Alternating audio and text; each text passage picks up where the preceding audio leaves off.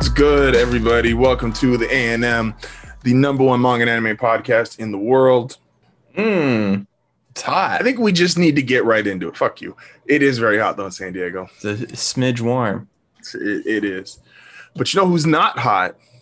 Nami. What are you talking about?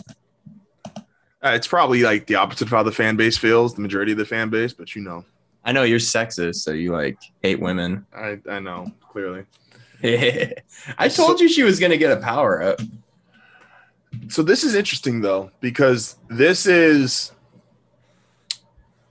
let me give Oda some props. Because I think it's fair, because there's something he did in this chapter I didn't like, and th- but this I did. This is uh, obviously, and we've talked about it before, talked about a lot of stuff before. Certain things are just gonna happen. Like there's just certain tropes to like when you're writing a story, you're writing a movie. It's like okay, like the good guy's gonna win, blah blah blah. You know this like even really good fights like they're good because of what happens even if you know the end result Yeah. for the most part yeah you get those shocker one or two losses and it's like all right your, your hero has to develop after the loss blah blah blah but most major fights like when we get luffy blackbeard at some point we all know luffy's to come out victorious but there's other elements of the fight that can make that fight really good nami getting zeus has been um hinted at, suggested at, foreshadowed all this time.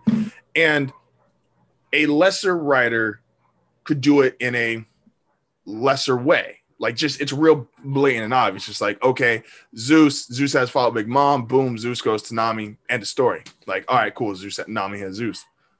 When you're good at writing and you're Oda, you're creative about the way going from point A to point B. Because we all know we're getting to point B but it's how creative can you be on the way there? Oda did this in a way I was I don't feel like this was cheap. I feel like this was earned. Mhm. I feel like this was at every step of the way the foreshadowing, the suggestiveness, the clues, and the end result. Even if the end result is simple and it's something we've all kind of known is going to happen, it was done extremely well. And I think even did it in a way where like he put a little twist on it where she didn't just get Zeus in the sense how Big Mom had Zeus, where she could basically it was um more free form, more free flowing because that is her power. Nami got here on a on a more limited basis technically because she does not have Big Mom's fruit Yeah. that now Zeus just merged with the weapon. Mhm. And I also thought this was really cool because this feels like a callback to uh Water 7. I don't know if anybody else, I don't know if you thought about this. It felt like callback to Water 7 where they're like, yeah, you could give inanimate objects devil fruits. Or Alabasta. Is that Alabama? I thought that Well, was it's in thought, both. It's in both. You have I the I uh, thought Lucci was the first one, like when they were um No, the- CP9. y- yeah, no. So in Alabasta, there's uh Oh, the gun with the gun that ate the dog. Yeah. Yeah, yeah, or yeah, the yeah, yeah. in uh in uh in uh water seven it was the sword ate the elephant Yes. Yeah. Um, because that was homies, the fucking the really shitty end villain guy. That was his thing. he was the boss had a cool of. sword yeah, he wasn't he wasn't the boss. Lucci was the boss, Water Seven. Fuck him. I can't remember homie's name. Um Oda, don't bring him back. We don't need him back. That's No, a he- character that can he's just in be cipher he's cipher pole zero now Spandam He's, he's spent uh he, he doesn't need to come back though. He He's just doesn't. back. He doesn't He's need to come back. He does anyway. he's gonna become the king of the pirates it's I would cry. I would I would literally I would burn the One Piece volumes I have. I would go around burning anonymous people's One Piece volumes if that was the end game of One Piece. I would I would go on an arsonistic psychopathic rampage of just burning One Piece novels. oh my gosh. Um i got 90 of them but please don't burn fun. them big fire. Um, but that was that was like my thought is like, all right, that's kind of like a cool twist on it because this is technically someone's devil fruit power inside a weapon. Um, yeah. Which i never thought i didn't think about it like that at all actually. You're 100% right. Yeah. It's a devil fruit power in a weapon. Huh. And and it's even and I like the fact that and I'm curious what Zeus's new personality will be or fluff depending on what name they decide to go with long term. Oh, I think it goes with. I think they go with Zeus. I think that was the fun. That was probably like one of the funniest things I've read in such a long time. He was like, "Name me." If your animals could talk, by the way, anyone listening, if your animals can talk, this is exactly what they would do when y'all name them. Yeah, They like you would give a name and be like, "Oh, come here," Oh, and some of y'all celebrities that name your children. Um, oh, come here. Insert really shitty name. Nah, dog. My name's this. Like, hold up. Like, let's not let's not get it twisted. I'm I'm fluff. Don't work, dog. I'm Zeus. but it's so quick too. Like, Oh, I, yeah. I, I thought it was the fun. It's so funny.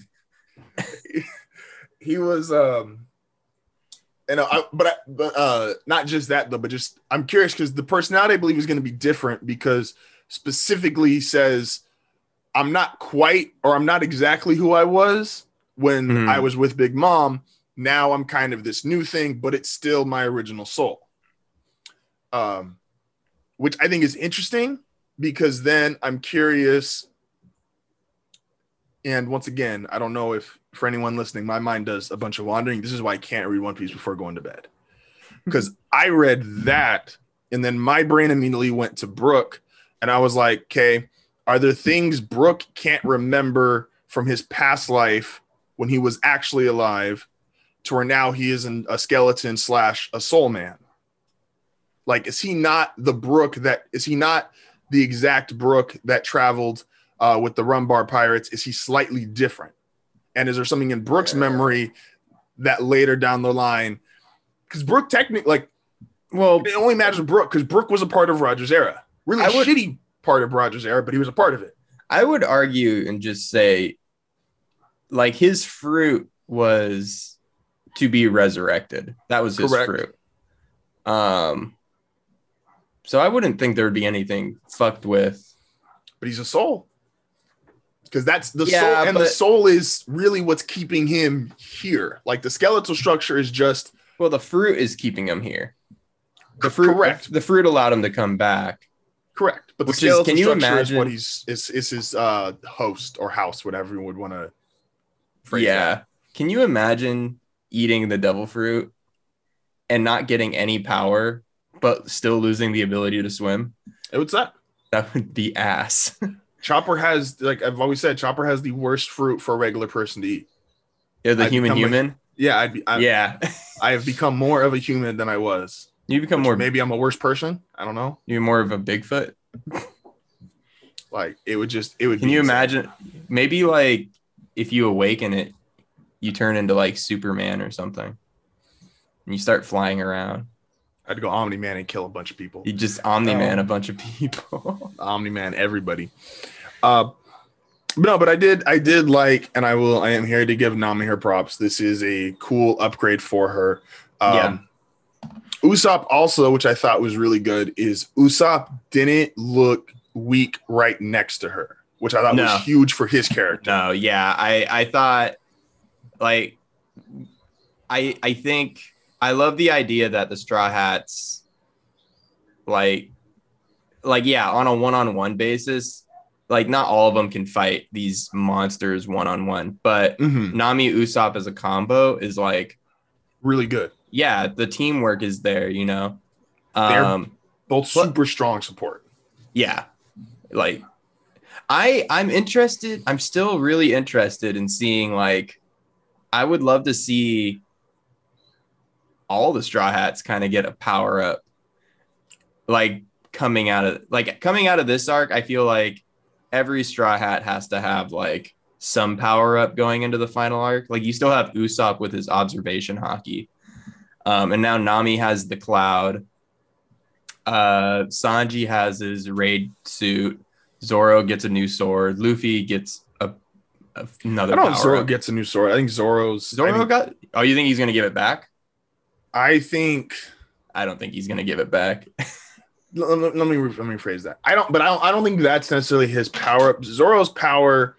So Zoro, Sanji, and Luffy, I think are as far as powering up. I think are in their own thing because I think they're they're the ones clearly meant to fight like the other monsters of the sea. And so Well, to me, they're just gonna progress and just naturally get stronger. Like I would whereas argue and say like Nami ain't a bitch. With Nami's not, but she can't if fight. this is a if this is a piece of Big Mom's soul still. correct. Well, that's the part where you're and this I is this is really where it gets kind of interesting because if Big Mom were to die, would Does Zeus Zeus would Zeus cease to exist? Because he's like, I'm not attached to Big Mom anymore. So I'm like, oh, what does that mean? that, I- that- I came out of this chapter going like, what? That's where my brain went. I went, oh, so does this mean Zeus survives after Big Mom dies? And if that happens, then are all the homies like Well, that's what I'm curious. Is Zeus is huge because Zeus will give us the for sure story because we're able now we can talk with Zeus because after this is all over, unless you know Oda does a complete 180 and just kills Nami off. Um, you know, pretty savage? that. That'd be that Well, would I'm be. still uh, her her climate her climate attack still is alive though. well, that's that. But if she's dead, I'm presuming Big Mom takes that back. But that also sets up for an inter- a funny interaction between Big Mom and her because I think Big Mom would be highly offended that someone else is running around with her power. Um, I just like the idea that Nami stole an emperor's power. No, absolutely. That's this makes her a far dude. better character in terms of. So I agree with you on the power ups for everybody. She fucking stole a god's power. Yeah, I agree with you on the power ups, and I think this is kind of a perfect scenario to power up because they've made references in the past of. Not, not even just reference. This isn't this isn't reference. This is a big thing in One Piece. Mhm. Go back to right before the first time skip. Okay. Everyone felt like shit because they without knowing what happened at the war they felt like they all let luffy down because the story of the war is luffy went nuts at marineford and Yeah. it was like him his brother and whitebeard when in reality luffy just kind of ran around with his chick like a chicken with his head cut off and got way farther than he was supposed to and then got flung and a hole shot in him but you know yeah, you know, like you do. like you do. But the Straw Hats all felt like we let our captain down. Oh my gosh, we can't ever let this happen again. Yeah. So that's the whole point of the time skip is we have to get stronger because Luffy's already this strong and he's going to keep going forward and we got to get stronger and go yeah, forward you have to him. you have to keep up with them Yeah. or or you'll get left behind. And so now, Luffy being incapacitated, this is the perfect time against where there's you're in an area with Kaido and you're in an area with Big Mom mm-hmm. and all these other crazy people. This is how you show, hey, that promise we all made, what now, three years ago, two year, two and a half years ago, uh, wherever wherever we're at on that timeline Yeah. this is where you got to make good on it. This is where you've got to be able to sit there and go, hey, our captain's out. We got to step up. We got to make this work. So, Us- like I said, Usopp showing that he wasn't a bitch next to Nami after imme- after her immediately getting a power up, him being able to show, hey, I can still do this. I got, which Usopp is like the ultimate uh, funny anime character because like his bullets don't actually do anything until he says something. It's like the old cliche, like slice him with the sword, and after you close the sword, they fall apart. Um, and then so Usopp looked good, Nami looked good, Jinbei already we we're just presuming Jinbei hasn't looked like a bitch, and no one's bullied him since he became part of the crew for all his. Well, now he's probably been a part of the crew for like 50, 60 chapters, but not a. I Not- mean, This is his first less- big arc. This is his first day. It- it is. It's, his first day. So it's like, it's just. So we know him. To, we know him to be strong. Obviously, Zoro and Sanji speak for themselves. Um, even now, Robin, we're presuming we're going to get a good fight with her. Um, we're going to see her progress. We've seen Chopper's progress. Chopper, a full blown monster point for extended period of time now, Yeah. um, where he's able to. If you ask me for a straight up power scale, is he as strong as Queen? Yeah, probably No, not. But the probably fact he can handle Queen for X amount of time shows his shows his improvement. Yeah. Um, Well, also like I look at it like, um, I mean, if you're able to hold off something like that, you're strong as fuck. you're you're not you're not a bitch. That's no, that's a fact. You know are what I mean? You're not pre time man. skip power. You're not punk hazard strong. Correct. There is no longer a weak straw hat. I Yeah. feel confident in saying that. Whereas prior to, I mean, hell, even beginning of the new world, you could still argue like just because of their demeanor and the way they handled themselves, like Nami and Usopp came off as like the weak straw hats because they still kept getting scared all the time, like they didn't really want to fight, blah blah blah. Mhm. Um, and Usopp's per- and I think their personalities could still be like that, but now they can legitimately they could they could both legitimately fight. Even if they are more, I still say like support characters, they're not trying to fight like a Jack or someone head on. That's just not their style. yeah.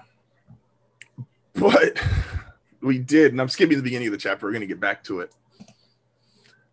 Holy shit. If let's just go main cruise because the Emperor's crews were all huge. Okay. Like, Blackbeard's got an armada, um, fucking or uh, what what do you call it for a Commodore, right? Because they call him Commodore Teach or Commodore Blackbeard. Wasn't that what they were Uh, calling homie? What do you, what's that? What is under you? Is that a fleet? I think so. Yeah. Yeah. Luffy's got an armada. Uh, I don't. I don't know. I don't know what you'd call it. An army. But they called it something But when they all took like the toast. It was um I think he has a fleet. he's got a fleet. I could be I could be mixing those two up. Um Big Mom's obviously got all of her children. Uh Kaido's got a thousand beasts. Shanks Yeah. has It's oh, sorry. It's the Straw Hat Grand Fleet. Straw Hat Grand Fleet. Okay, so we'll say he, Luffy's got a fleet. Blackbeard's got an armada. Um, if that's not the correct word with Commodore, excuse me, I didn't go to Navy SEAL training. Yeah. Right. Kaido's got a thousand beasts. Big Mom has her children. Shanks has maybe the eleven scariest people on the planet. yeah. Right.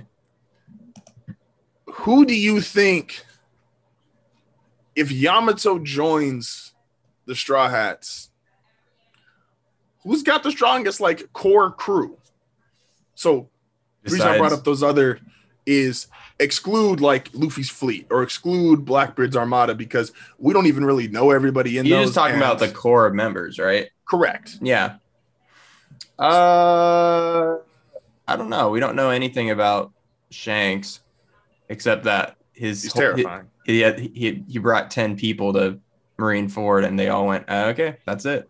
I guess we'll And stop."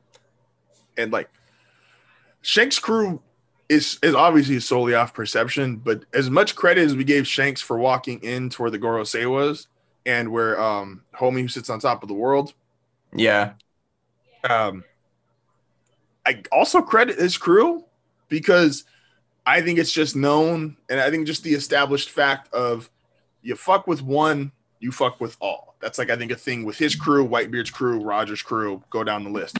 yeah. So even if the Gorosei and homie thought, well, we could kill Shanks.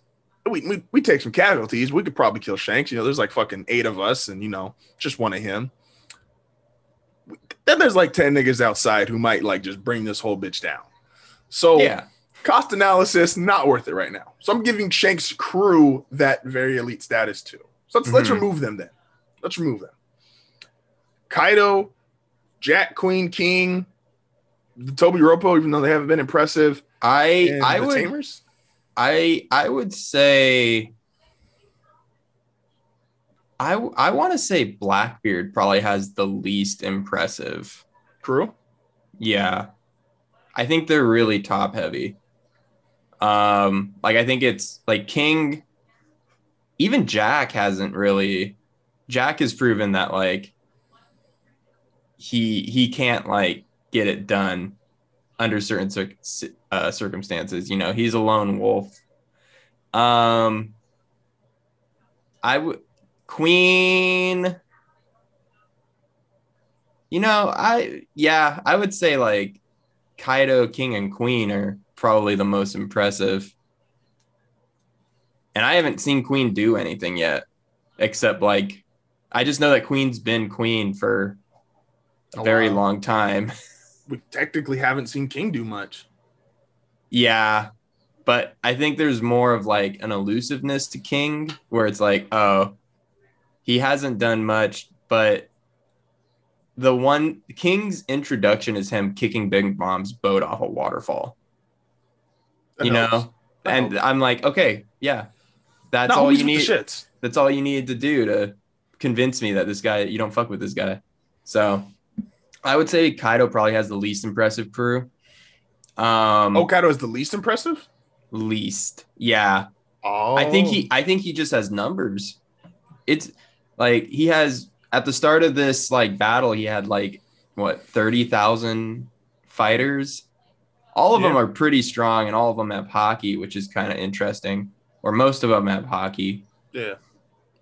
but I think like technically, uh, Smoker has haki at Punk Hazard. Does he look impressive? No, not at all. No, right? He gets dumped all over. So I'm like, poor bastard. I know, right? Um, technically, uh, uh, Smoker. uh, who was who was the? I'm blanking on his name. The guy with the sunglasses at Punk Hazard. Sunglasses at Punk Hazard. He was uh, he was a bad guy. Talking about meat on his face. Yeah, Um, I can't remember his name. what is homie's name? I know who you're talking about. yeah, but but he he also isn't very impressive. You know, and he can do this full body haki thing, and in that moment, he didn't seem that impressive. So I I go, I would argue and say, Kaido's Vergo. crew- Vergo, yeah, I would argue and say Kaido's crew is probably like of the emperors the least impressive. okay. Um, And these are captains included. yeah again like kaido might be the strongest thing in the world. I, I i won't i won't top i won't argue that you know like i'll go okay yeah sure. He's the strongest thing i've ever seen in one piece. So yeah he's the strongest in the world. Whatever. But his number i haven't seen his number two fight. I know his number two ain't a bitch though and his number three hasn't really gone all out like queen will probably go all out against sanji but you know those outside of those three, like I'm not that impressed because I still think Jack's a fish man. So like when you give a fish man a devil fruit, he just can't swim, so he can survive underwater until someone comes and gets his ass. So Well, that's interesting. like I I I just don't think like I think that's something to like if you didn't think Jack was a fish man, and if it turns out he isn't a fish man, Jack ain't a bitch, you know. But Let's just say, I think what happens with if when we find out why Luffy survived underwater, that's going to tell us a lot about why Jack did. Oh, Jack, Luffy survived underwater because Law found him, or Law's submarine found him. Well, I'm, but I'm curious for how long. Like, because I Luffy, think- if I think for he him to just be- lucky. Lucky, yes, but for him to be conscious and to be able to speak telepathically, I understand it might be the it might be the voice of all things. I'm just using telepathic for a He's cop just out word. using uh, Supreme Haki, Supreme King Haki. Underwater though, that's yeah, why wouldn't he be able to? He can't move, but he can think. He doesn't become fucking stupid underwater. He's already kind of stupid. So- no, homie becomes stupid underwater. yeah, his homie has a lot of like his brain stops working when he hits the water. No, like he can't move, but Okay. Okay. And by the way, I'm asking these questions with the context of Yamato's joining the Straw Hats, which I'm excited as fuck for, by the way. yeah, I am too. Um, Especially I because I don't think he goes out to sea with them. oh, you don't think he goes out? No. But I think he is a member of the. And I think it's going to be super fucking cool if Oda does it this way. So I'm praying. But I'll, I'll say my theory after we get through ranking the crews. I like the idea that Yamato goes out with them, especially if Yamato had has that connection to Ace. So it's almost like Ace is joining the crew. I don't see. That's probably my only thing I don't care for. And I know we kind of clowned on it when it was in the movie. Uh, when we went to go see like the really bad One Piece movie. Um, Which And it was like oh Stampede. yeah, Yeah. And it was like, oh, you know, like because obviously every movie has fan service, so it's like, all right, how do you how do you end this movie on some good fan service? Oh, you just bring Ace back because this bitch can turn papers to life. So we're just Yeah. gonna turn, we're gonna bring Ace back for like five seconds and just make a big firewall and just gonna be like, oh, that ignores the fact the past hour and a half was belligerent bullshit, and this dude was a Optimus Prime Mechasaurus Rex machine Yeah, thing that I would the island. I would say most One Piece movies are just fan service. Yeah, Yeah. no, absolutely. Yeah. But I'm okay with. I mean, I've said this multiple times. I'm okay with movies being fan service because, especially if like they don't have like they don't have to be canon. Like, just go out, go have a good time. Like, especially in a world like One Piece where it's like, yeah, you could literally have all these little mini different islands that don't mean shit and have like some crazy dude on there, and it's like Yeah. have like just have fun with it. So, I'm I'm a I am pro anime movies not being. I know the Demon Hunter one, like you said, was fantastic and that was canon, and that's dope when they go that direction. But if you know like you're not gonna be canon, like just go fucking Yeah, don't just go balls to the wall. Mecha, don't go Optimus Prime, but like Well, I'm like every every movie in that's taken place in the new world has been kind of like fan service, like them doing oh, whatever yeah. they want. I think besides Z, think Z Z is the only one that you could argue isn't like out of servicey. I mean, it is, but it's also like, and it doesn't really fit canonically. Actually, no, I would argue and say none of them, uh, none of them really fit, It's unless no- like, unless you watch the movie Z right after Fishman Island, and then maybe, it would be like, because Law isn't on the isn't on the boat, so and every the crew uh, the can the canonical people that are on the going uh the sunny go aren't like in the movies. And that's consistent throughout the new world. Yeah. No, the real and and Z and I like Z as far as once again just enjoyment value. Um, I think Z is almost like kind of like a perfect. Yeah, it's not quite canony, but it's like you could if you really wanted to fudge it in there and just kind of ignore a couple facts. Um, but it was really cool because it put a lot of importance on Kizaru, who was a character that uh, we just haven't had a lot of time for. He's a fan favorite, and so to give him more time to like to shine and do shit, like it was cool. Yeah i think they give aokiji some time too in that movie He Like, literally just you get comes out of a hot tub. yeah but you could see that he is Scar. like he is missing a leg That yeah, no, that hurts. Missing legs are uh, unfun. um but yeah the only the only one piece movie that matters is strong world gang gang. It's, it's the only canonical one, in my opinion. Oh, so skip the remainder of the ranking of the crews because I want to make sure I say this before I forget it. And I'll be real Okay. sad if I get to this episode and don't say it. So I believe that Yamato is joining the crew, but I don't think he goes out to sea. Why? Um, I think that at the end of all of this, this would be so cool. It's so hard to pull off, but I think it'd be so fucking cool. If they pushed Kaido out of Wano, like took the territory from him, similar to at least I'm presuming it might have changed by now, but presuming they've pushed Big Mom completely out of Fishman Island, and now you push Kaido completely out of Wano, Hmm. it'd be real bitching for Yamato to like just the biggest middle finger to his dad and say, "Now I'm gonna be Shogun," because that's the only thing. Like, homie's been on that for years, essentially. Like, that's real. That line makes me think that's the only reason Kaido hasn't just killed the son of a bitch.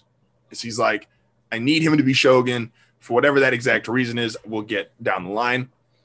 But it'd be so fucking cool if they pushed him out of Wano and then Luffy said, "Nah, you got to stay here." Like I need you to Yeah. now hold down the fort, um, because of how pivotal Wano is for the New World and specifically for Kaido. Which once again, don't have all the answers now. We'll get more. Won't get it fucking next week, but Not next week. week after Um, maybe some info. Here, here's another thought too on who. Do you think Momonosuke joins the No, crew? No, No. you think I he think stays? too- I, I- kind of, I'm in that boat too. Um, I like the idea. I in my brain, I was like, if they had to take one from Wano, they wouldn't take both. They would take one. In my correct. so it would. I was like, if Yamato joins the crew, Momonosuke becomes Shogun. Uh, if Momonosuke sneaks aboard, then Yamato will look after Wano. Like that I- was kind of where my brain was at, and then like this chapter kind of like pushed that into perspective, and I went, "Oh, okay, cool.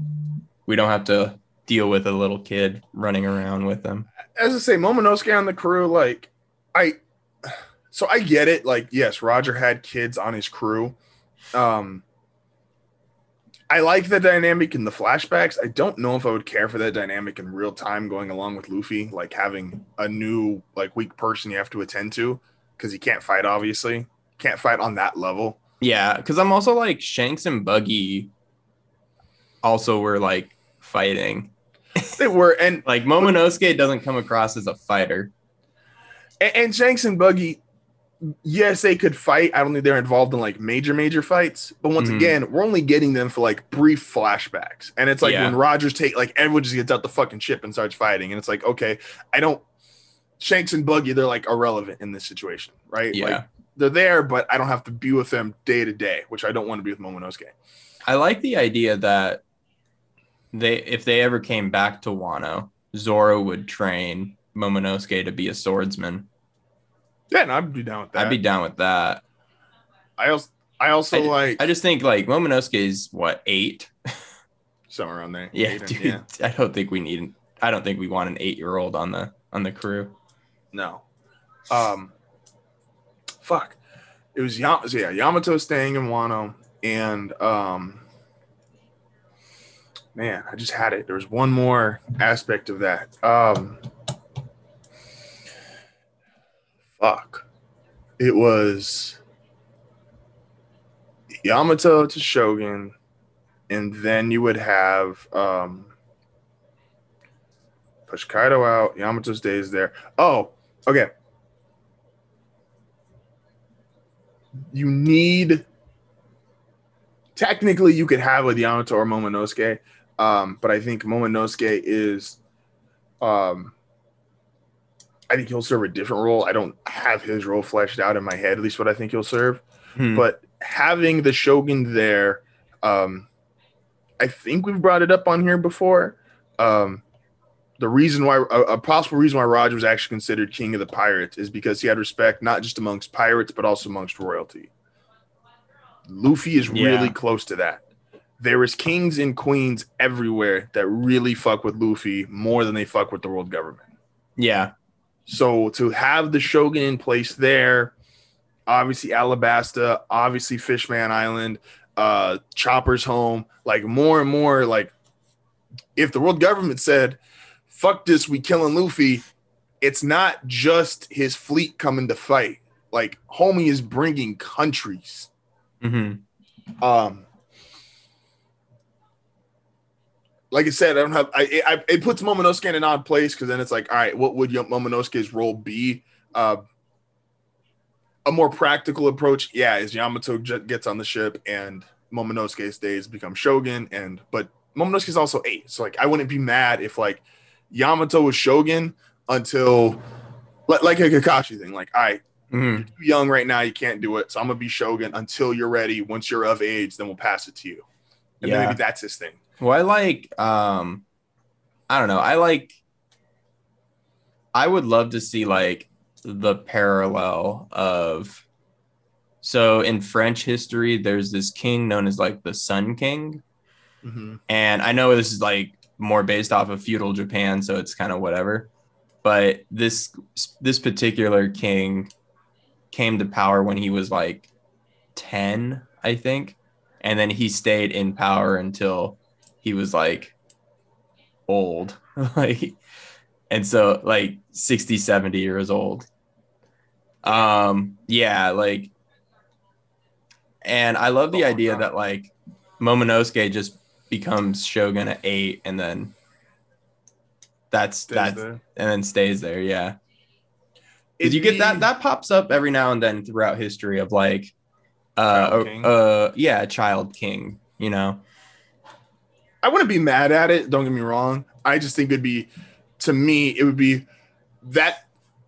I don't think Kaido dies, but it would be a really strong victory if you pushed him out of Wano and the one thing he wanted finally happens, but not under his control.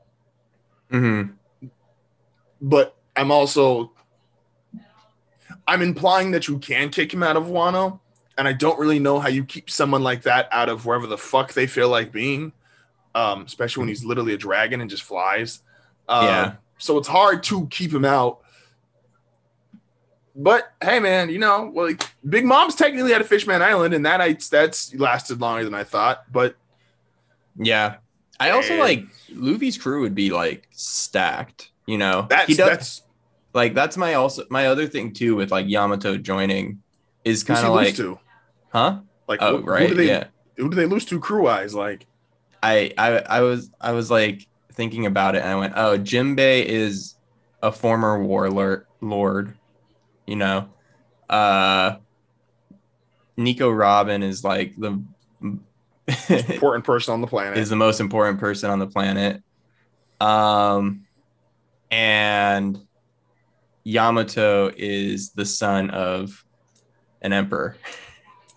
And I'm like, because I was like, oh, an emperor's not going to join the crew. Although we did joke about that and go, what if Big Mom joins the crew? it's just even an alliance. Like, fuck. like, yeah, right. What if Kaido joins the alliance? You know, no.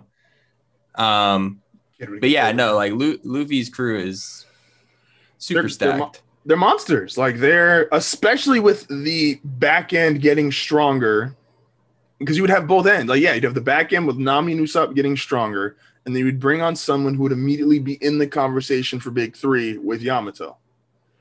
Now, hmm. I'm curious also to see like, because we haven't. Like everything else in One Piece, I hate to say like it's assumption, but that's just the way Oda writes. Is he wants you to kind of like guess and assume. At least that's what I'm.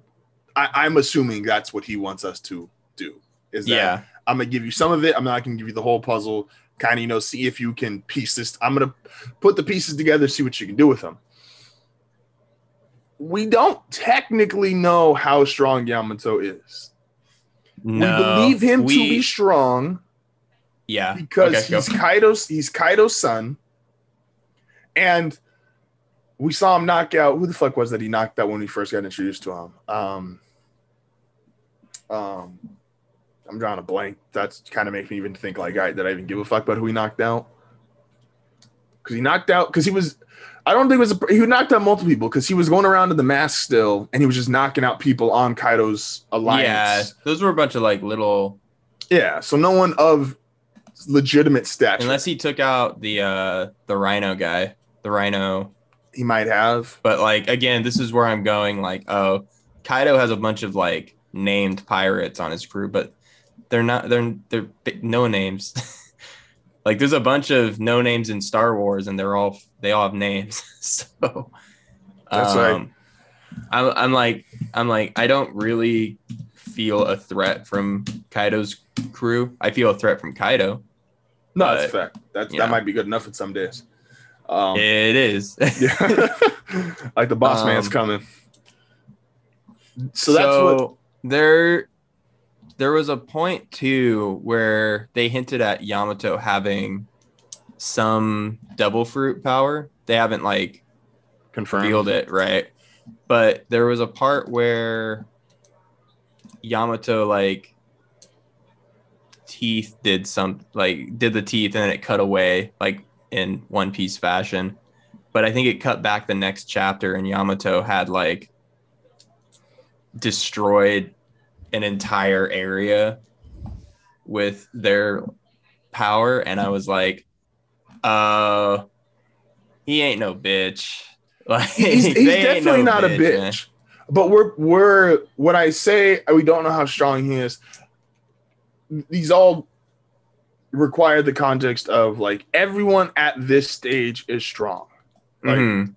Like everyone probably even like the no names quote unquote could ragdoll like Arlong or could ragdoll like the majority of people from the first half like ragdoll vice admirals um but at the stage Yamato would be joining for the same reason why we said Momonosuke would not be a good fit right now is Yamato's only going to work and be cool slash impressive as a character if he's in that conversation for big three. Like he's he doesn't have to be as strong as Zoro and Sanji, but he's got to be competent with them.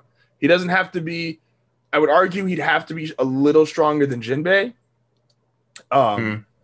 especially if he's actually Kaido's kid. And that's the other part we technically Yeah. don't know. I mean, like maybe he's just a less weird looking Weevil and he's just going around saying, Yeah, I'm Kaido's kid.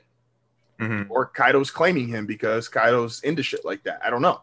Well, I Um, like uh, I like the idea that Yamato successfully holds off. If Yamato can successfully hold off Kaido, He's a monster.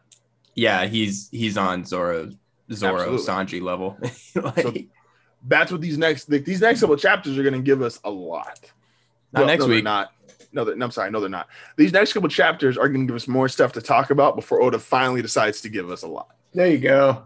But this is this is like 10 strokes in ready to bust. And it's just a matter if you're willing to be brave and take that 11th stroke. hmm And when the 11th stroke hits, it's just going to be everywhere because we get Yamato, his more of his backstory and relationship to Kaido.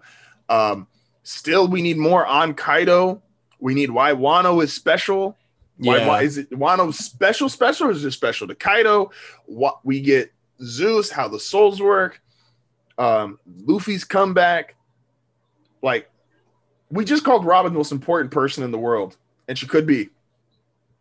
And they just moved her to the side, and it's like, all right, yeah, no, she's fighting some spider bitch, and like we'll get back to her when we feel like it. yeah. And so that's Very what makes no, it is, and it's it's what makes the world so insane is that these characters all have such a high importance and such a strong value, and it's not dependent on any of them at any point in time. Yeah. We've gone periods without every single character.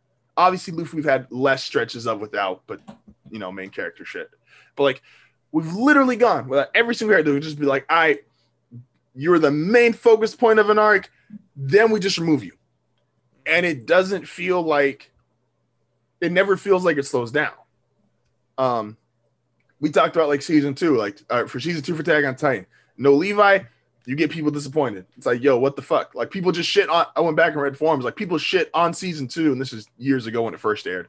Uh, people were shitting on it just for that reason, and it's like, oh, like the season was still good. Like I don't know what, like y'all, like I think season- Yeah. I like season two a lot, but it was like, but it's just nah, no Levi, fuck this shit. It's like, all right, cool. One Piece doesn't suffer from that. Like they just keep going. Um, for any of our cross listeners, is like I've made the same kind of comparison like with the NFL.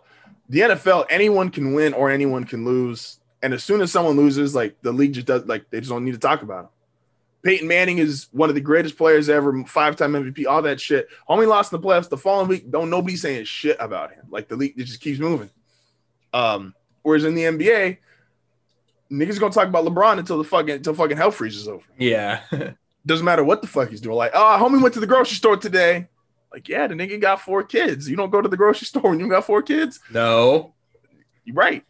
So I think it's just a really unique, and I don't know, I don't know a lot of I don't know if I know an I don't know if I know another one, like another anime or manga that can do so well just moving characters in and out. Like where, where you can just essentially brush a character off completely to the side.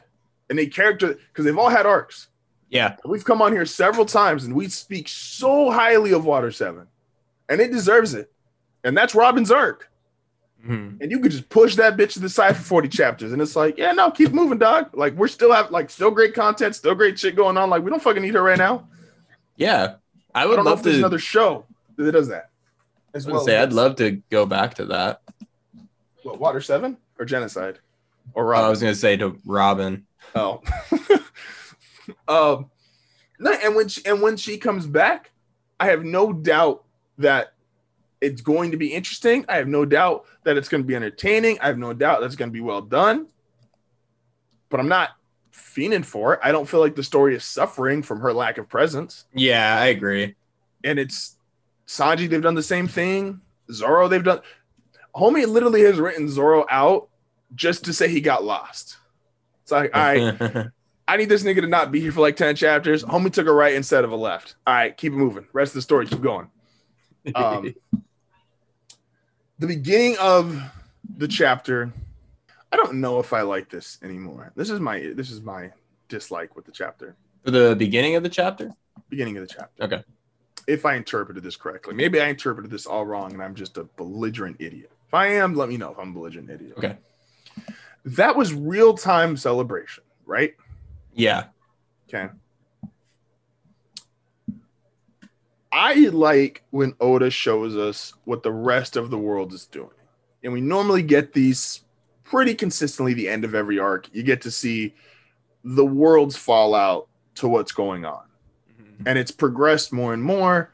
Um, I think the first time this is really done is uh, after Baratie, and I think it's when Luffy gets like a, a sizable bounty, and it's essentially just a couple.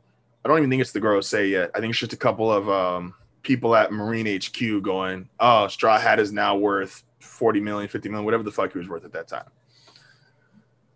And obviously, it's progressed to now. It's like, all right, homie's worth 50 million. Oh, homie took out Arlong. Oh, homie sunk our prison that's underwater. Oh, yeah. Homie is homie is just fucking everything up. What is going? Homie, homie went to the sky. Why the fuck is homie in the sky? I saw that today. If someone put a, on Twitter, it was name an unpopular anime opinion, and someone said Skypiea was an S tier arc. And I, I think I wanted, I've never wanted to throw a brick at someone so hard. I want to reread it. I think once I once I'm good. done with the once I once I'm done with the book I'm reading right now, I'll go back and reread One Piece. Is the book you're reading right now still Kyoshi? No, I finished that one. It's fire, right? Ki- Kyoshi Kyoshi ain't a bitch, dude. Kyoshi Kyoshi's ain't a- Kyoshi's scary as fuck. Kyoshi's crazy. And that's why once you have the Kyoshi books, it's like, dog, we were talking about Aang and Zuko.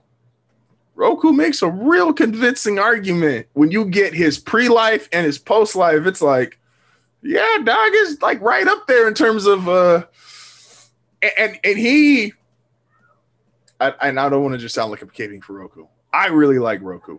Roku also did a lot of fucking up. Roku was the most hesitant most hesitant firebender ever. I understand he's the avatar, so he's you know he's he's trying to be spiritual and balanced, all this shit, and he Yeah. he he admittedly says he struggled with that role, but like dog, you struggled a lot with that role, and firebenders are quick with the shits, and you just weren't. Because if I Roku like- was quick with the shits, a lot of shit is different. Yeah. Yeah. Well, I also like the idea that Kyoshi literally left the world in a very peaceful place. Like, she, she, and then so like She did her job. Roku didn't have Kind a of. whole lot to do. Um. Yeah, dude. Uh, do you want to talk about Kyoshi real quick? We, we, Or- we will hear we will hear in a second. Okay. I wanna, um, I was like, I was like, do you want to finish? But we're finish up with One Piece before we jump I- into Avatar. Yeah, I just don't like uh when I was this this is really probably picky of me and people are gonna say what the fuck. Mm. I don't like the show away to what's going on in the same area. Like I like when Luffy does something and like it goes back to Marine and this is with every story, uh, not just Mm. One Piece. When he does something and it goes back to Marine HQ, where he does something and like an admiral finds out or blah blah blah.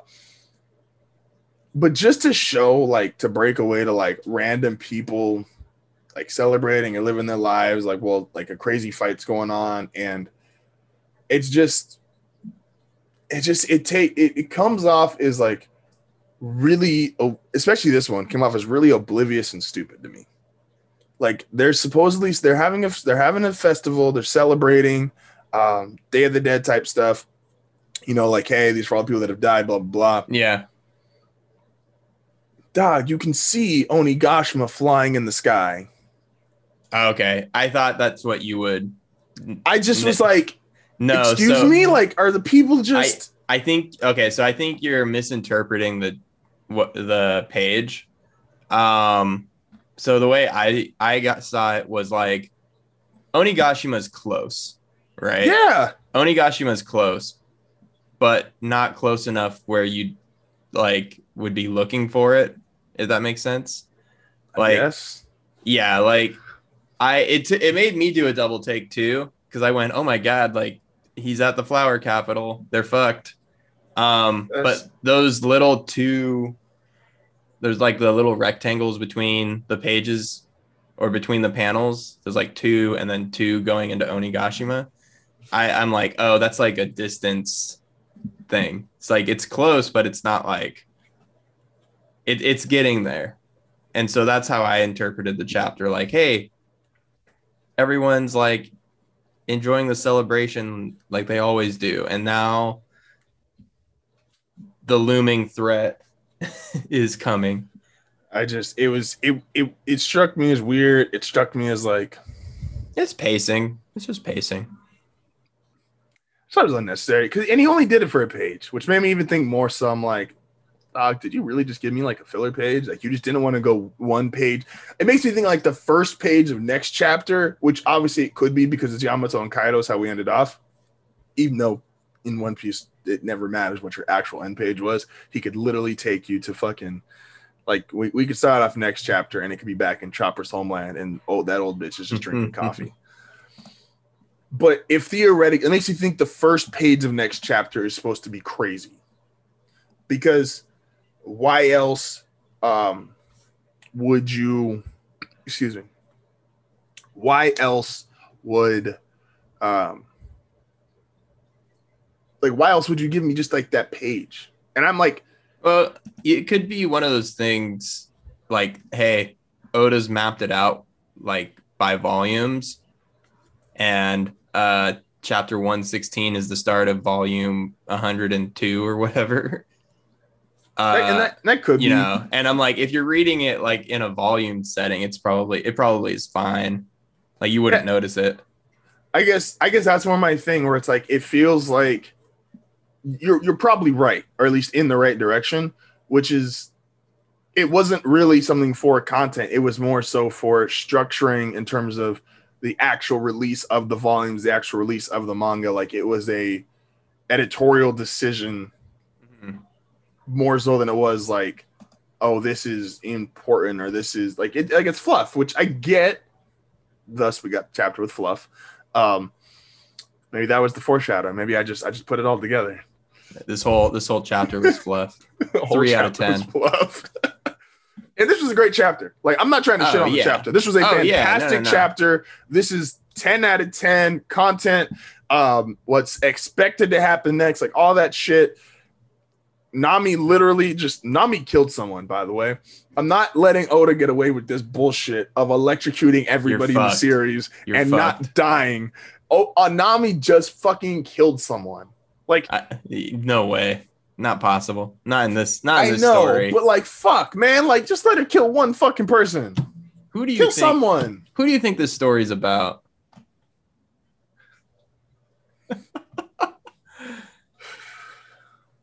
The guy who took a bite of gum gum.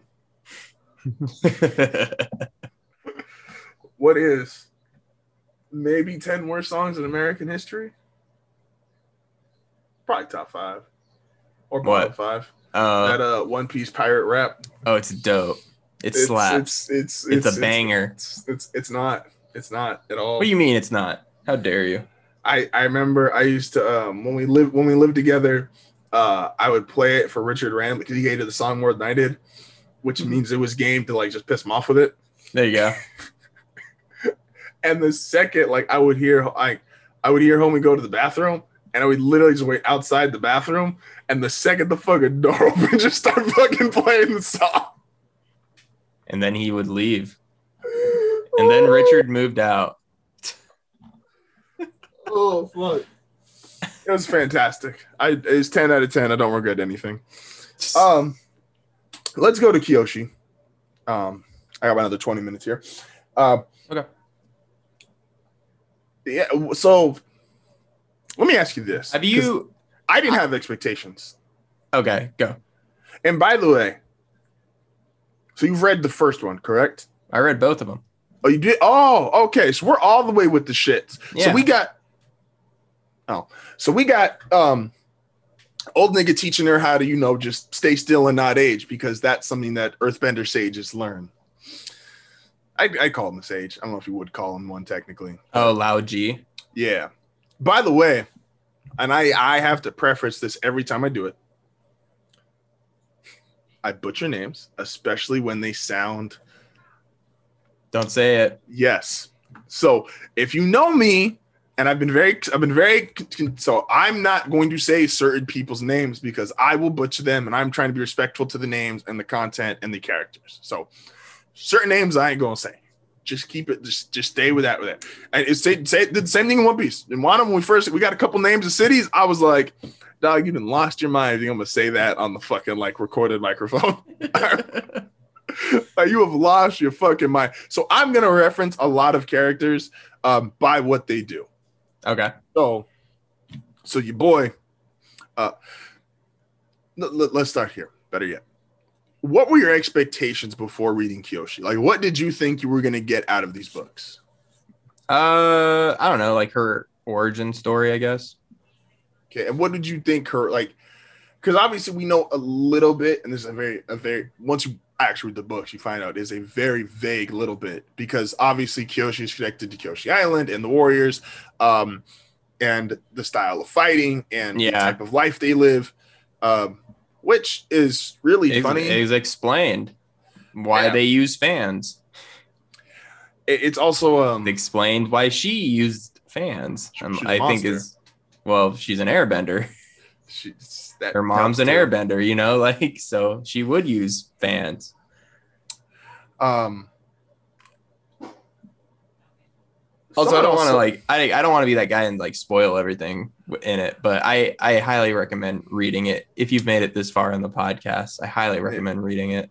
I'm gonna put spoiler. I'll, I'll say this, and we'll talk. We'll talk about more like off mic. Um, but I, I do want to ask a couple of questions, and tr- we'll be kind of vague. But I'm saying Okay. spoiler alert right now, just because that you know that kind of shit happens. Do you think?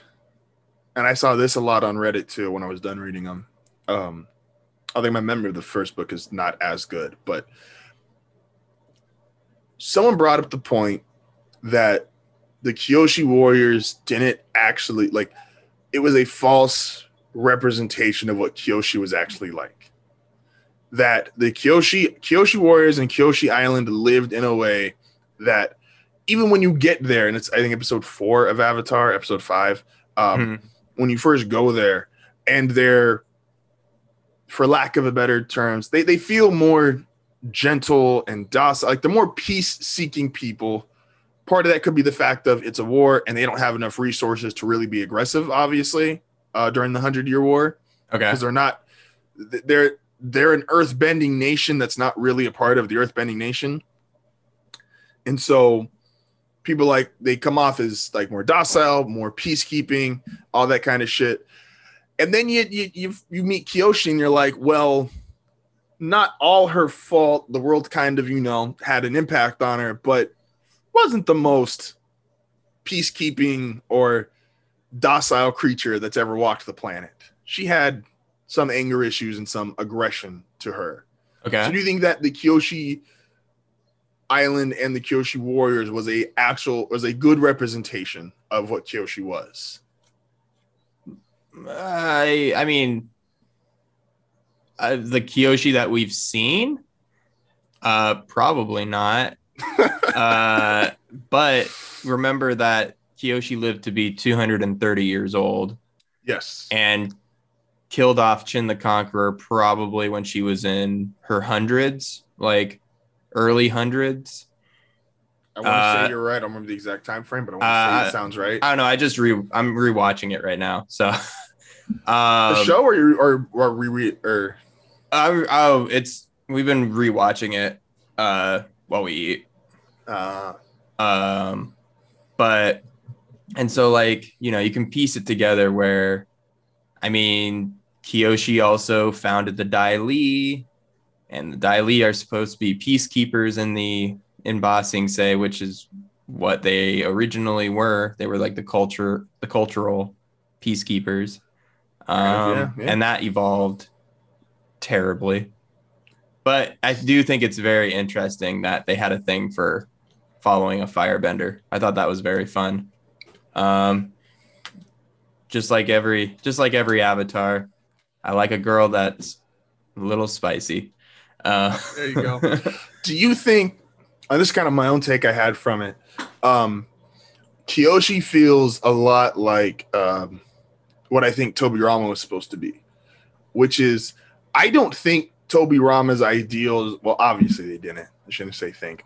Obviously, Tobirama's ideals, even though I think they might have started from a more pure intent or a more rational way of thinking, obviously got very diluted and twisted. And by the time we got to see his ideals in real time, they were all fucked up, screwed up all over the place. Do you think Kiyoshi is in a similar boat? Because I think Kiyoshi had, like, yeah, it sounds great to like to found the di- to to found the di- Why does that sound weird when I say that? To found the Dai Li. Like, why does that sound establish the Dai? Li. Established. There you go. Like, like that sounds great. If you said, "Hey, I'm going to make these guys," they're essentially like real primitive police, but they're going to, excuse me, but they are supposed to be just that. Like hell, Yeah. at the police in real life. Like they're supposed to establish peace. All this other stuff. Like that sounds good, and that is an ideal. That's ideology that should be expected out, out of an avatar, out of someone of importance. Obviously, gets twisted, fucked up, turned around. Tobirama wanted a police force. That's that's a bad example. Nah, I don't. I don't think I. Tobirama was racist. I mean, by the end of her life, do you think Kyoshi was not a little bit racist? If we're being fair, No, I think Kiyoshi hated men, and rightfully so in that time I- period. you don't think she was like, I think she hated people who strove for power. don't think she hated firebenders like a little extra? No, no, dude, she was fucking a firebender. I'm correct. I'm okay. Sorry, bro. no, and and she had a lot. I have of an I have an example, but like my example's like foul I- and like only I- five people understand it. But I, Larry had a Mexican wife. Just want to throw that out there. I don't want to like. I don't want to. I don't want to give out. A, are we doing a spoilery one or nah? Do you want to do spoilers or nah? We'll do not now. We'll pick a We'll different some episode to do like a a spoilery episode in terms of Avatar. so Um, I so I was I've been rewatching after finishing both books. Like I started looking at all the scenes with Kyoshi and the past avatars in Avatar: The Last Airbender, mhm. and like kind of seeing. And I was I've been rewatching the the clip of when Aang talks to Kyoshi yes. and- which one? Uh when he's on the lion turtle. Okay. and he like calls her. And she's like you have to be you you have to have a keen sense of justice to be an avatar. And i went and if you listen to like what they all say it really does match up Yeah. with what we know about the known world of avatar the last airbender. But uh kyoshi's is so interesting because i'm like she doesn't i don't think she ever hated anyone like she would be willing to give everyone the time of day. And based off of like whatever your arrogant ass said if she found like truth in it or if she like she was able to establish like whether or not you were a good person based on like your ideals um, that's very apparent in the second book. Uh, and i don't want to spoil everything in the second book but No, you're fine. you know but like there there there's a part in the second book where uh this one guy wants power and she looks at the dude who's in power and goes all right yeah he's weak. What what would you do different? And the guy was like well no just my presence there would be better.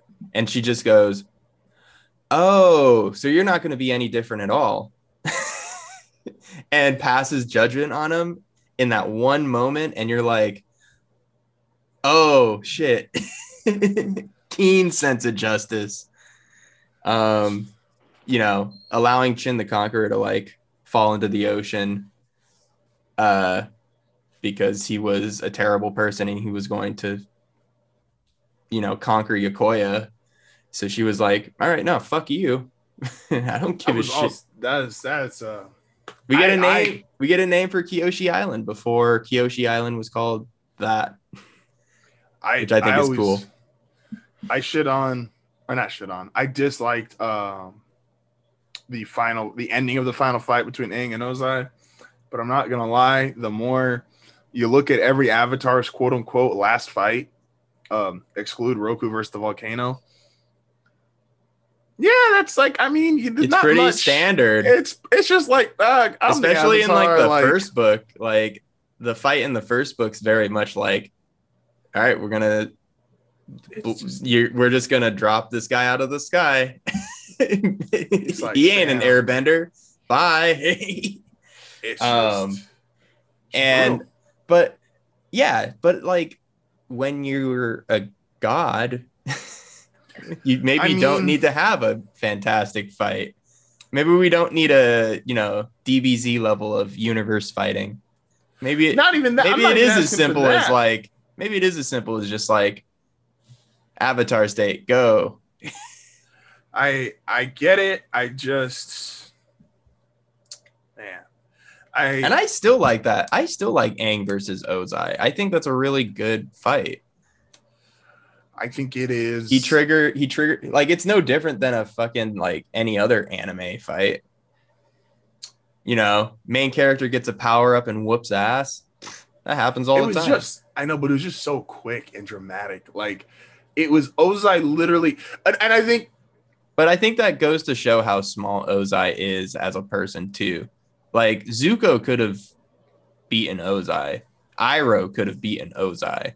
You know, like but But that- it- I- I don't it- like there's that, there's though. something nah hold on. There's there's something that's like the avatar has to do it because the avatar is the thing that designed to keep balance and is the source of true uh like true justice. So like I think that's like what regardless of whether you know Ozai decides to fight uh, a thousand lifetimes worth of avatars oh, and, and deciding to like go fuck this bye. It. also like not just a thousand lifetimes of avatars but a thousand lifetimes of avatars powered up by Sozin's comet. That's that's the I'd- part where I'd probably I'm- run too. That's the part where I guess I get a little disappointed with that one because like I could understand like like Jin the Conqueror is like at least I don't know I don't know how you took it I wasn't overly impressed I was just like he but I think that was the point. He's not impressive. He's no he's no uh I don't want to give away who it is, but the, the villain in the second book Mhm. seem is much more terrifying than Chin the Conqueror is made out to be. Um, yeah like Chin Chin couldn't be booming. Chin, yeah, but he had like I I think I guess so the one thing I read online because I uh I had finished the first one and I was just curious if they were gonna make a third book. Mhm. And no, they had no interest in doing a third book. There were no plans for it at least. And I went, oh, that's kind of sad. Like we only really get these two years. And then I went, no, that's okay. After reading the second book, I was like, yeah, that's fine. I don't want more. I don't think I need more. No. I'm good on Kyoshi now. I Like am- I don't need to see how Chin the Conqueror became powerful, you know?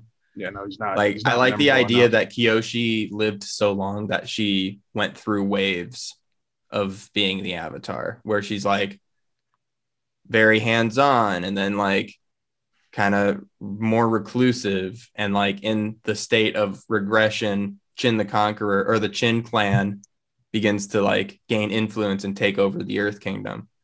Um and I I like that, you know that's not something I re- I don't think you you could make an interesting book out of that if that was the case. No, especially because they would all get compared to like this. Like Kyoshi so far has, um, I think she has the best books to me Mhm. at least. Um, a, she's a super fascinating character. B, you get. I I think something that the, and I always forget the names. The two guys are on Avatar. Something that they do.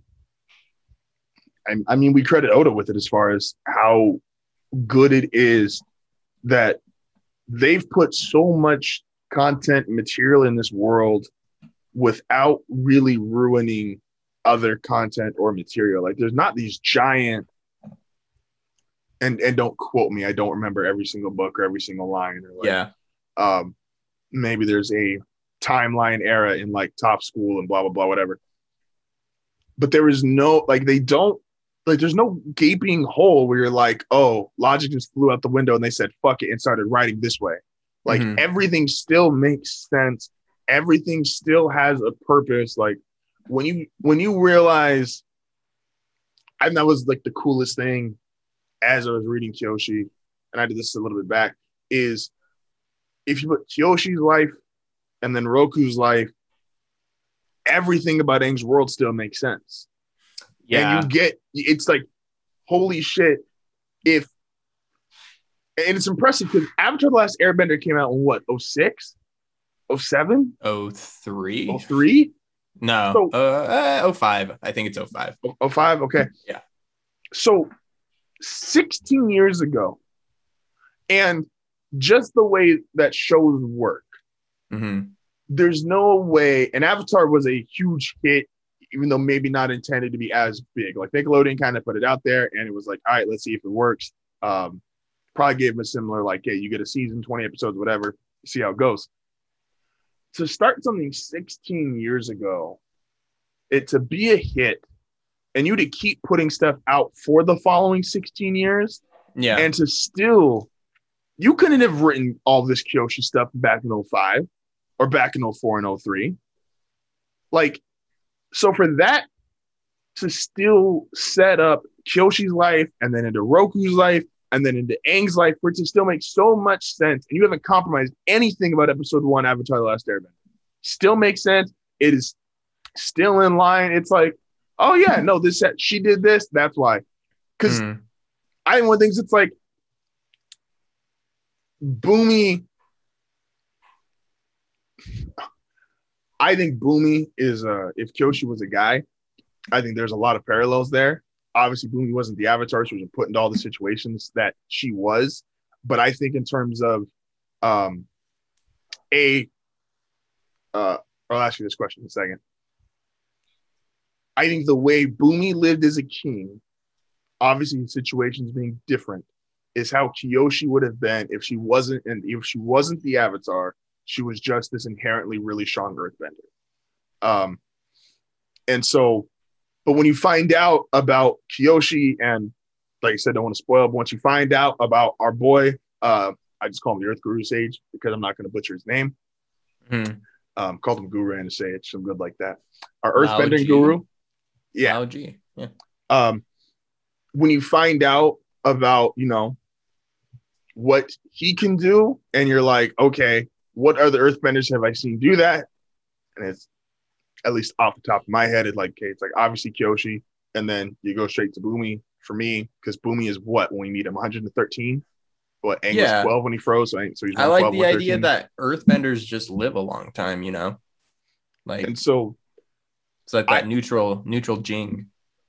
Well, that's the thing. That is their um that was gonna kind of lead to my question is that's their I associate it with it kind of being like their art or like their special things. Like waterbenders can use water to heal. Um airbenders, even beyond just bending there, like airbenders literally get to fly. Um and earthbenders are if you learn this or how to I don't know if I'd call it a technique it's not it's not even really like a technique. It's It like a spirit. It's like what their spiritual side is. Like they Yeah. become one with Earth, and so like they can live longer. That's how I and interpreted it. That's I I would agree with you. Um, like I said, I was trying to remember if he called I'm because he has a name for it, and so whenever you name something in an anime or something like that, I could I get where people would say like, oh, it's a technique or it's a skill, but I don't personally view it that way. I I do think it is more um it, it- yeah, it's like it's it's literally like mastering your your balance, I guess, if you want to call it that, for spiritual people listening. Like whatever y'all call that, It's just the. zen. I mean, like it's not even like it's Avatar. You know, like no, it- it's, it's, totally within the realm of Avatar to like go, oh, like he can do this because X, Y, and Z. You know. Mhm. And so, yeah, no, just uh, long, long, long to cut this long story, make it shorter, is props, props, props. And I should have Googled their name while I was doing this to the two writers that have still put together such a consistent um, and well put together storyline, making stuff 16 years after its inception. And nothing really feels like nothing Oh, also feels like it FC, loses FC value. Lee. Yeah. So, like, the books are great. Like all of them, like Smoke and Fire, uh, the Kyoshi books, like all these books are great. The Last Airbender is also still great. Korra is also still great. Like Yeah. nothing has. I- I've said it a lot. Like there's certain shows you get to a certain point, like, and you're like, oh, if you rewatched it, you're you're almost embra- you're almost bracing for like, oh yeah, this is the slow part, or oh, this is this is the this is the eh. And I say that with the first five or six episodes of Avatar, but that's just me. Can we can but before before we sign off, uh can we talk about how cool glass bending is as an earth bending thing? Do you think But- that's? Do you think that's? That was earth bending. That's it, it is, but They do a lot of variation of earth bending in this book, and I it I- is, and earth bending is like, like man, it's bending bending earth like it's water, but not turning it into magma is pretty rad. Do you think uh, earth bending is the most diverse bending technique? Because they've done Uh, a lot with it. You do a lot with dirt, man. We do like all of the things that you have in your house. I, I, I get it. you know, but like you know what I mean? Like it's like- I I would say yeah, like Earth has to be like one of the is the most like like what's what's the word I'm thinking of? Earth has to be like the most like uh diverse bending thing because you use it you use earth in everything. no, that's that's it's you're, you're not wrong. Like it's look just at look at your wall. I'm put a hole in my wall. Fuck you. Yeah, but like look what's painted on your wall. You know? What is paint? No, you're not. You're, you're not Yeah. wrong. I I asked why do you think it's like the most because I think in Korra there was such a emphasis, obviously, on like okay, now we've got a lot more. Excuse me for my lack of English. Interbending relationships. oh yeah, with magma bending. Yeah, and it's Yeah. they almost I think are trying to tell you like, hey, these uh, there's so many more styles of bending now. Well, they Because hint A- at yeah, Toph's Toph's influence is everywhere. Yeah. she's arguably her bending influence is more than Aang's. And B, you now have since you got all these couples that are from different nations, like that's where you get all these variations. That's where you get one son's a firebender, one son's an earthbender. Now he's a magma bender. This one he's shoot with lightning, like and, and it's like I said, I think Korra was trying to emphasize that because I think that in the moment was just a point they wanted to get across. I Um, mean, they've been they played around with like even in Last Airbender, they were playing around with variations on bending. Like Sozin is a ste- can steam bend. no, He can correct. he can They take just- the heat out of things and like push the Cor- heat somewhere. correct, but he was he's because he was the avatar because he had. I'm not Soz- dissing on this. Sozin. Sozin. Oh, no, I'm sorry, Sozin. you're right. You're Yeah. right. I'm sorry. I went um went to uh, fucking Roku for a second. Sorry. Correct, but I think, and this is this is a compliment, is they played around with a lot more, put an emphasis on all these different things you can do when you have all these cross bending relationships, and even still, with that, and then finding out Kyoshi and what Earthbenders are doing prior to the war, and you also see just how much was lost because of the Hundred Year War. Mhm. Because like, there's things they were doing with Kiyoshi and Roku, and um, I think we're supposed to get. Um, it might technically already be out or set to have an official release date. I don't remember, but we're supposed to get something about that Firebender, the Firebender prior to Roku. If that's already out, I don't know. Um, I remember hearing about it. Yeah, that's in the second book. for homie, For but I thought he was getting his own book. Oh, he might. I I heard he was like like they were introducing him in or they were like giving him a name and like giving his backstory. You want Szeto Yeah, because I thought he was supposed to have his whole thing. I love the I love the idea that we just don't, and that he was he was just a whatever avatar. Well, that's because he was He was. he was loyal to the Fire Nation.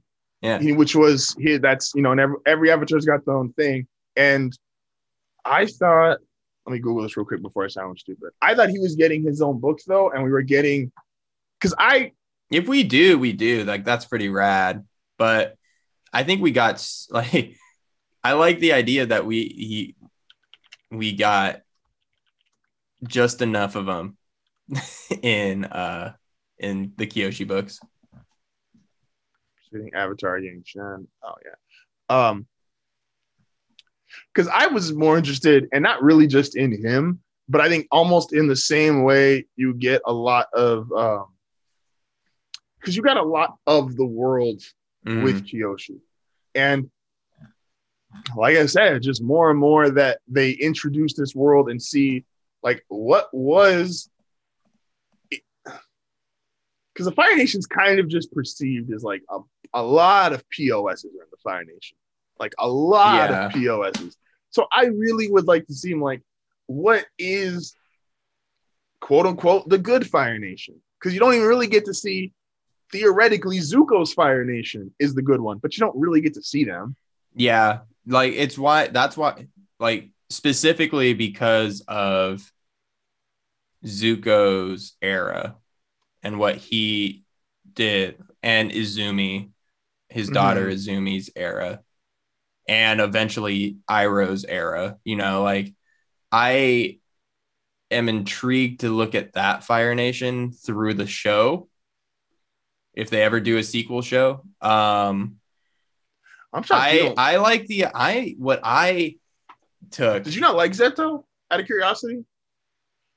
No, I found him fascinating, and here's why. Uh, in the context of what Kiyoshi, uh, what the Kyoshi books kind of explain, is that the Avatar always seems to be perfect for whatever era they're in, and that gets established in the books.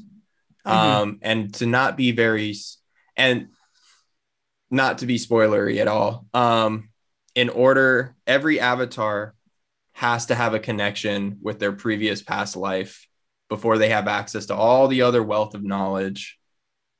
Um, they have to establish that connection, which is why like Kiyoshi has a harder time spiritually. Um, Yeah. What I found interesting though is that they said Szeto, uh, he came across as hands off. And so I'm intrigued and went, I was very interested. And I went, what was the avatar like before him? Well, he was hands off with the rest of the world, He was very hands on with the Fire Nation. He was very hands on with the Fire Nation, but the avatar belongs to the world, right? And Which so he was if not. which he wasn't. And so I went, what was the avatar like before him? And on top of that, I like that Yang Chen was so hands on because because well, sh- sh- the avatar before her was so hands off. So the Yang and she's touted as like this deity too, because the Yang that everyone like compares everything to Yang Chen in um Kyoshi. Yoshi's era. Yeah. And so I'm like, oh shit. So I'm like, how, what dumpster fire did the Avatar before Szeto leave the world in? Well, that's and the- that's where I'm interested. So to your to your point about that would make it really interesting is and it's it's it's it's the wrong thing to say but it's probably right water bending avatars kind of suck What are you talking about? Korra Korra was the best Avatar. And I mean that with the with my heart. Every every uh Korra ended the cycle. The nigga before her died at like 25. 33. Thank So you. my bad. 33. Now, how you die at 33 when you're the Avatar? How the fuck do you die at 30? Nah, Wait, hold did you read the second book? Yes. I've read You- both. Wait, how do you not know how he died at 33? I know, I know. I'm, I'm Okay. saying ironically, I'm like, dog, you the Avatar. Like, ang- look at the average age of death of every single avatar except homie.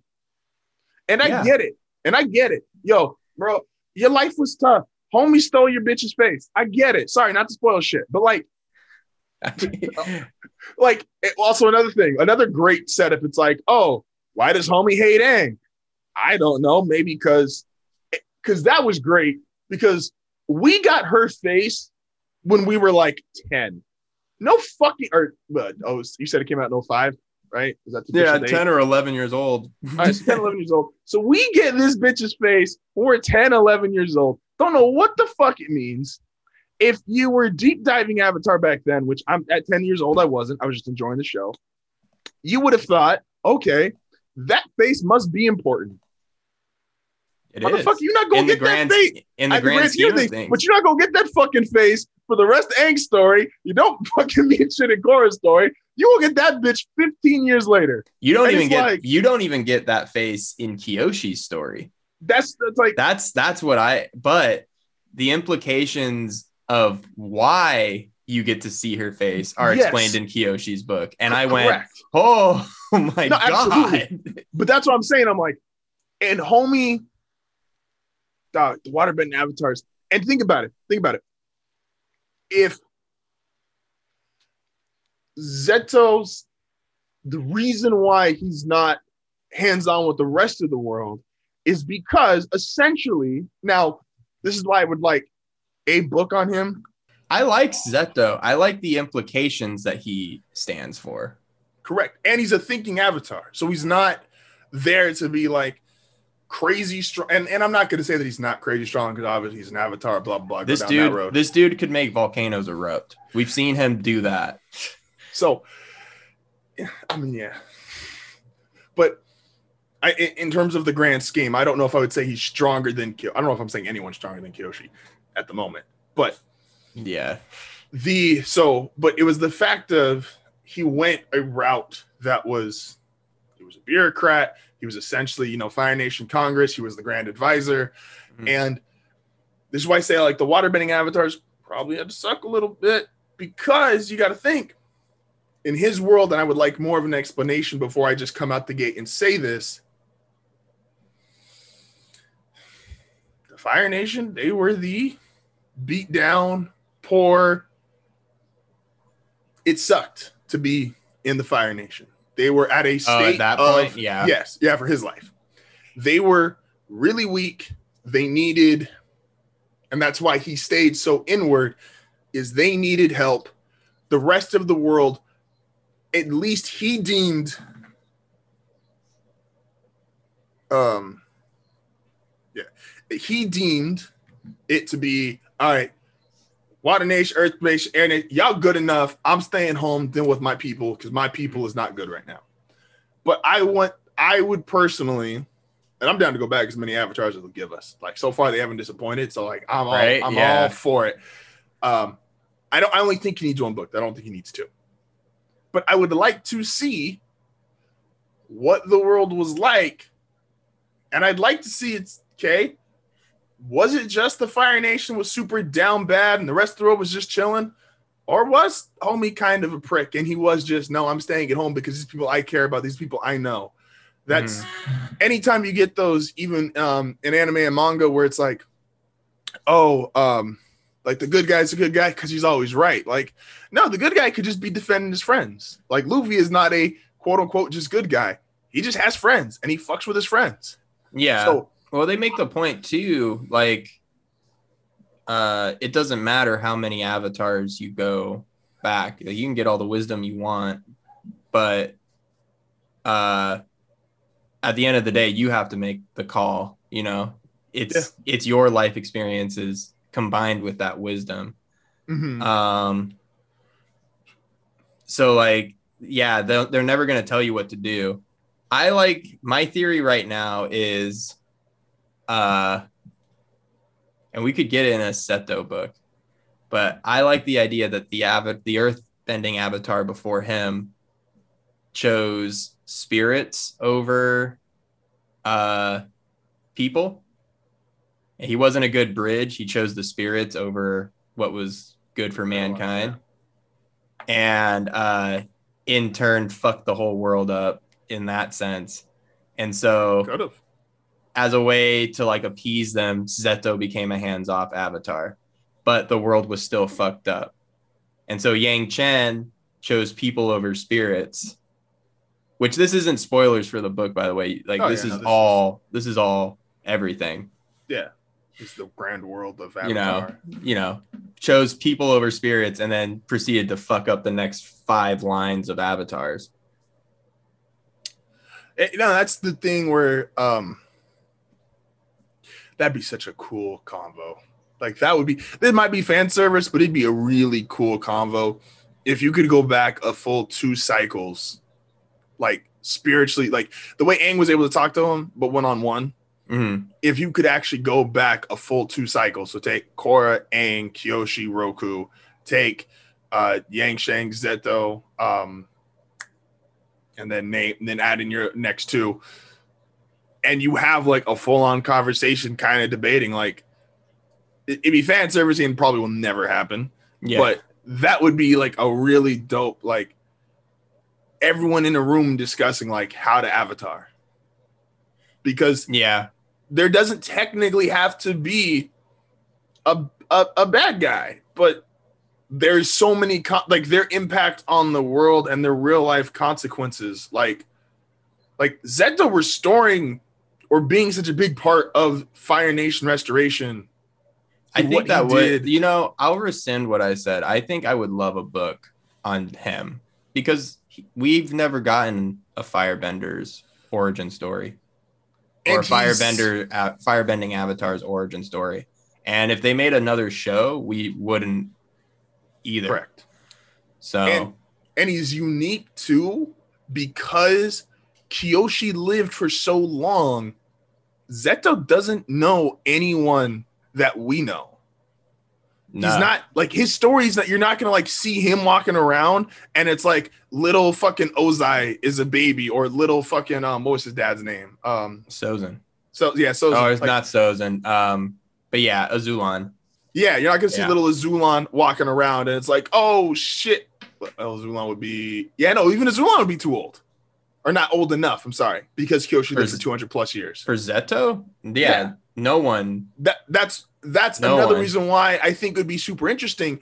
Everything would be brand new. even the characters in Kyoshi's book wouldn't like the Most only them, the only name that like might be there is Beifong. That I could see. Maybe. But it wouldn't even be a. That would that would be that would be splitting hairs in terms of like what year, but um, not gonna trip on that. Well, But no, that's why I think he would be. Hello? I I think he would be a super interesting like deep dive into because yeah, once again, like he's thinking man. We've never seen most of the other avatars are like forced and, and you could argue he was if in his mind at least forced into these positions of working with officials and governments um going all the way back to at least in our order of seeing them like Aang was constantly asked by like earth generals and then excuse me um uh da, da, da, the earth general that wanted to use the avatar state and then he was asked by um who was your boy i'm blanking on his fucking name anyway having to having to work with officials who aren't the avatar but are still trying to establish peace in their own way whether in their own nation or what they think peace is worldwide Mhm. um, obviously, when you go to Ba Sing Se, having to deal with all of them. Then you get Korra, who is essentially working really close with Tenzin. Tenzin's an official, not an avatar, but he is a part of the governing structure of Republic Yeah. City. And so, for an avatar to just say, "Yeah, I'm going in there," I'm with it. yeah. I'm, I'm 100% with it. I would, I, yeah, there's a lot about Homie to like. And waterbending avatars suck. I'm standing on that hill. What are you talking about? Korra was the best avatar. Uh, Korra left. What are you talking about? Korra, Korra is. Korra was the mm-hmm. best avatar. I, I'm not down to say Korra was the best Avatar. Korra was really good Avatar, but I'm not down to say Korra was the best, and especially because Korra leaves us at what age? She's like 20 something. yeah, I'll say I'll, I'll say 22 to be. I don't know if that's the She's exact, only gone for like a little bit and then she comes back. Like she's gone for like a week, maybe. Korra's Korra's got a lot of time to still fuck shit up. Uh, yeah, I just like I Aang just- did. Aang fucked a lot of no, but Aang fucked his own life up, not necessarily the entire world up. I mean, he sets up he he continues the problem that Korra has to fix, which is like the spirits are still angry but with mankind. You know, Korra is the only one that brings balance to both of them. Well, yeah, that's because her previous waterbending one literally did everything in his power to not. Well, yeah, because was the- because the avatar before him fucked it up. Like, like you boys had the Avatar and the spirits. If it was a I what was would you, what'd you call that shit? The rock a rocky friendship. It was uh I I have this theory. I went because I, I I was thinking about it, and I went, well, what would be the? Because you know, as great as an avatar as Aang was, he didn't he didn't was really. great Avatar. I mean, he ended a hundred year the hundred year war, right? So for his era, he was a great avatar. He established Republic City and like basically basically started blurring lines between nations. Uh, I would argue and say Aang was a fine avatar. think I don't think he's better than Korra because I think Korra takes his world and moves it in a modern direction. Um, as well as, again, she was a good avatar because she dealt with people and spirits equally. Aang chose mankind over spirits, just like everybody, just like everybody else did. so. And so this is a longer conversation which we can't. Oh, have I right know, now. I know. Maybe, But maybe rating the Avatar thing is next week. interesting because similar to what you said, yes, everybody has a purpose, right? So Mm-hmm. going all the way back, we'll go all the way back and then all the way forward. If Szeto's purpose was, I have to restore the Fire Nation because part of balancing the world is a nation can't fall so far behind the others. Um, fine, I could, I could, I could make an argument, and this is with knowing obviously the least of any Avatar we know so far. Um, a- at least as far as recent ones. I'm not going all the way back to like the fucking fifth Avatar ever. Like, Yeah, Well, we I well mean, JFK. I feel like we know an equal amount about Szeto as we know about Roku. I, I I feel like I know. I ju- think- I got one chapter that gave me like that set up Szeto as a person, and I got one episode for Roku's backstory. So I feel like I got a equal amount. Roku, there's a lot more only because since he was the last Avatar prior to the war, and because he was friends with Sozin, I feel like there's a little more implied context. on yeah, I mean, like, don't get me wrong. His implications, dude, dude. Again, perfect avatar for the era. Uh, when not he's Roku. well, hold on. uh, it, the part where Roku discovers that all of the that the Fire Nation colonies were a thing, Mhm. where like he flew through the Earth Kingdom and he found a Fire Nation colony, and then he goes back to Sozin's place and gets angry. I'm like, homie was asleep in his bed, and Kyoshi's ghost went, "Hey, you're going for a ride, bitch," and he jumps on his dragon, goes and sees it, and she's like, "You need to get your fucking Fire Lord in order. You don't trust Fire Lords.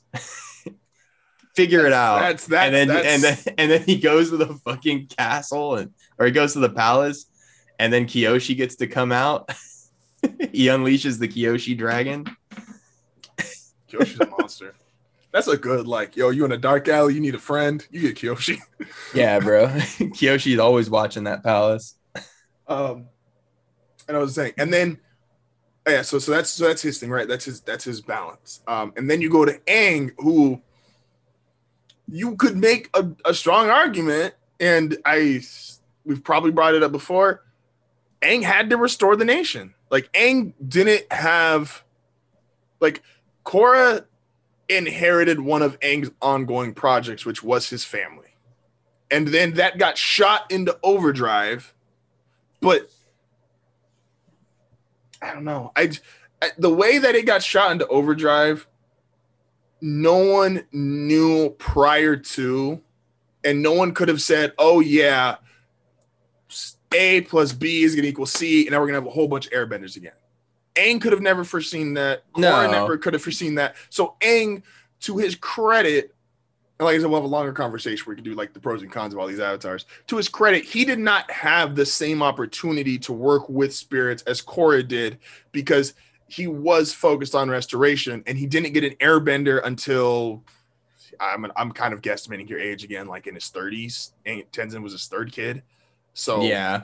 we'll say 30, 31, maybe maybe a little bit older, maybe a little bit younger. Just Uh, remember when Aang died, Tenzin was probably like a teenager. And when Aang died, Tenzin was Oh, the last lost him. airbender. Oh. Uh oh. Do you freeze? Is your internet? Is your there you internet? go. Okay. Oh, Are we back? All right. Um, yeah, no, that's that's the thing. So it's like I hate to say like that's why this is a longer conversation because each of these avatars do need context to what you would deem or what would be deemed the most important thing at the time. Like, you know, this is take the real world. It's like, all right, is it health? Is it the economy? Is it medical? Is it the work workforce? Like, there's there's always a thing where like certain presidents are highlighted for certain things. Like, Yeah. I don't know what Abraham Lincoln did with the economy. I know homie abolished slavery. So I'm like, I I don't know what the fuck the economy looked like when homie was president. but not a lot of people care. Yeah. So it's like, what's more important at that time? And that you can always go, and you're the history guy, you can always go throughout history and argue. It's like, hey, what is most important? What are the things that need to be done? Because you're never going to really know, because you go down one route, you're never going to really know what would it have been like if I went down the other route. hmm So, but with that being said, as always, shout out at iTalkline9080, at Shadow Riley, at Woodbill underscore NVO, at Ant underscore HFN, at Hard Fun Network on Twitter and Instagram. Um, I promise I've been recording Hard Fun Radio, you guys. I promise. I'm just a little, just just a little stupid sometimes. Yeah, plug your so computer in. and- yeah, and don't don't have pets. Um, uh, da, da, da, do you have anything you want to say before we head out? Uh. Nope. Good. All right. Hey, go read the Kyoshi books. They're real Go read cool. the Kyoshi books. They're fantastic. Let's get a Szeto book. And um, waterbending avatars are bad.